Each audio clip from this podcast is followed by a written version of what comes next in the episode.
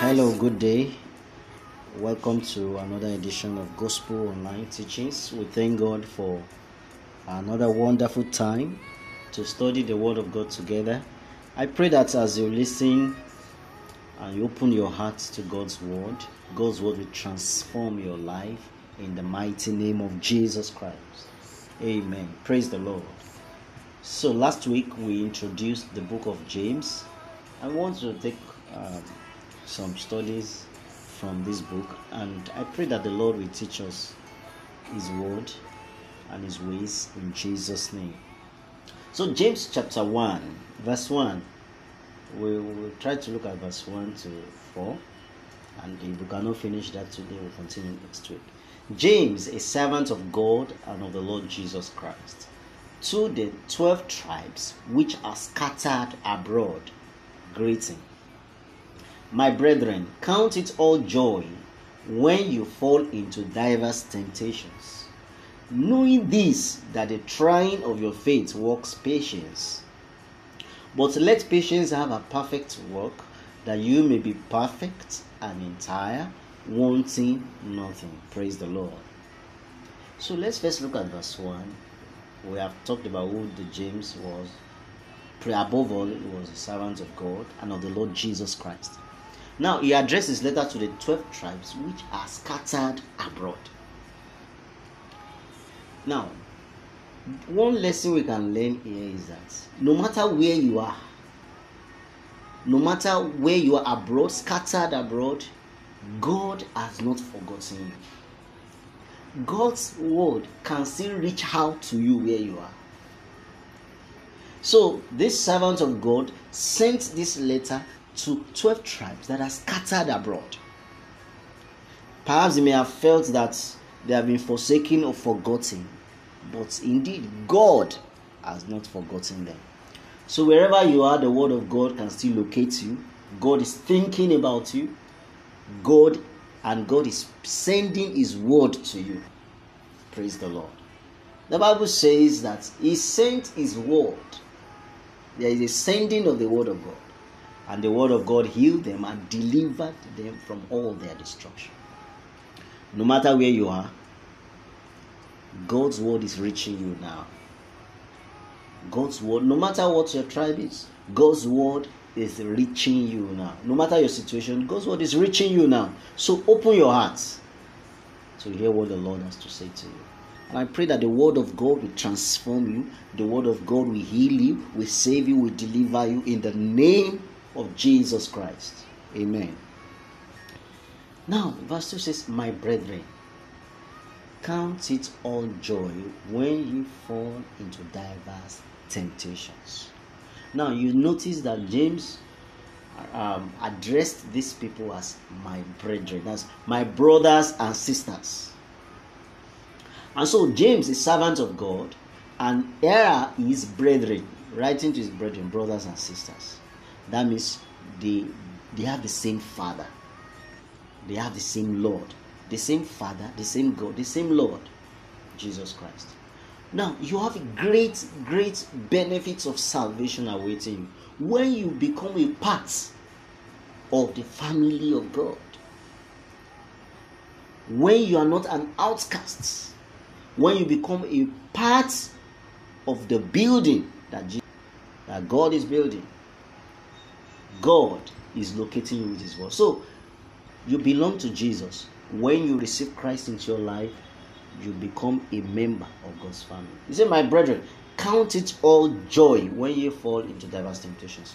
So, we see that the first message of James to these people, and to us by extension, is to say, count it all joy when you fall into diverse temptations. That temptations means diverse trials, diverse, different, various tribulations.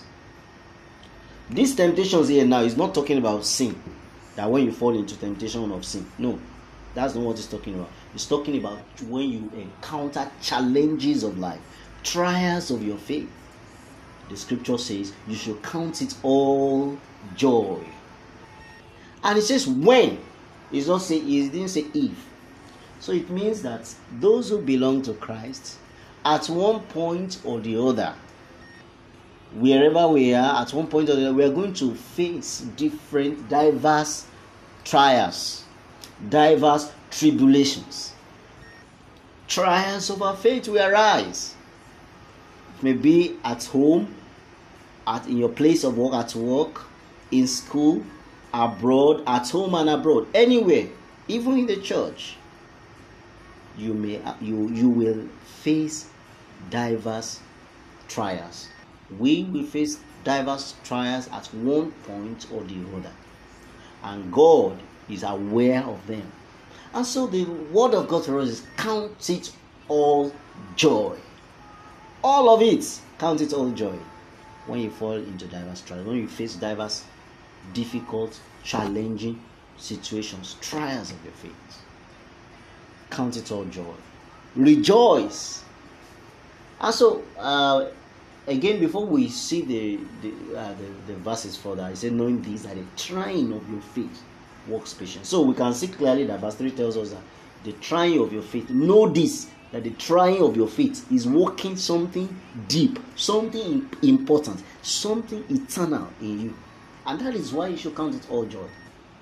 It works. So we can see from that verse three that the diverse temptations or diverse trials talking about in verse two is the trying of your faith. So knowing this, that the trying of your faith works patience.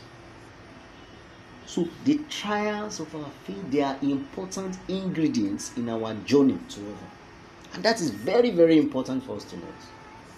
Jesus himself mentioned it in Matthew chapter five, his teachings on the mount, when he says, blessed are they which are persecuted for righteousness' sake, for theirs is the kingdom of heaven. So persecution for the sake of righteousness is a form of the trials of our faith that believers face.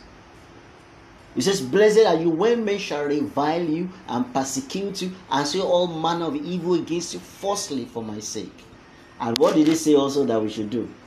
Verse twelve of Matthew chapter five, he says, rejoice and be exceeding glad. Count it all joy. And so Jesus told us the reason, for great is your reward in heaven.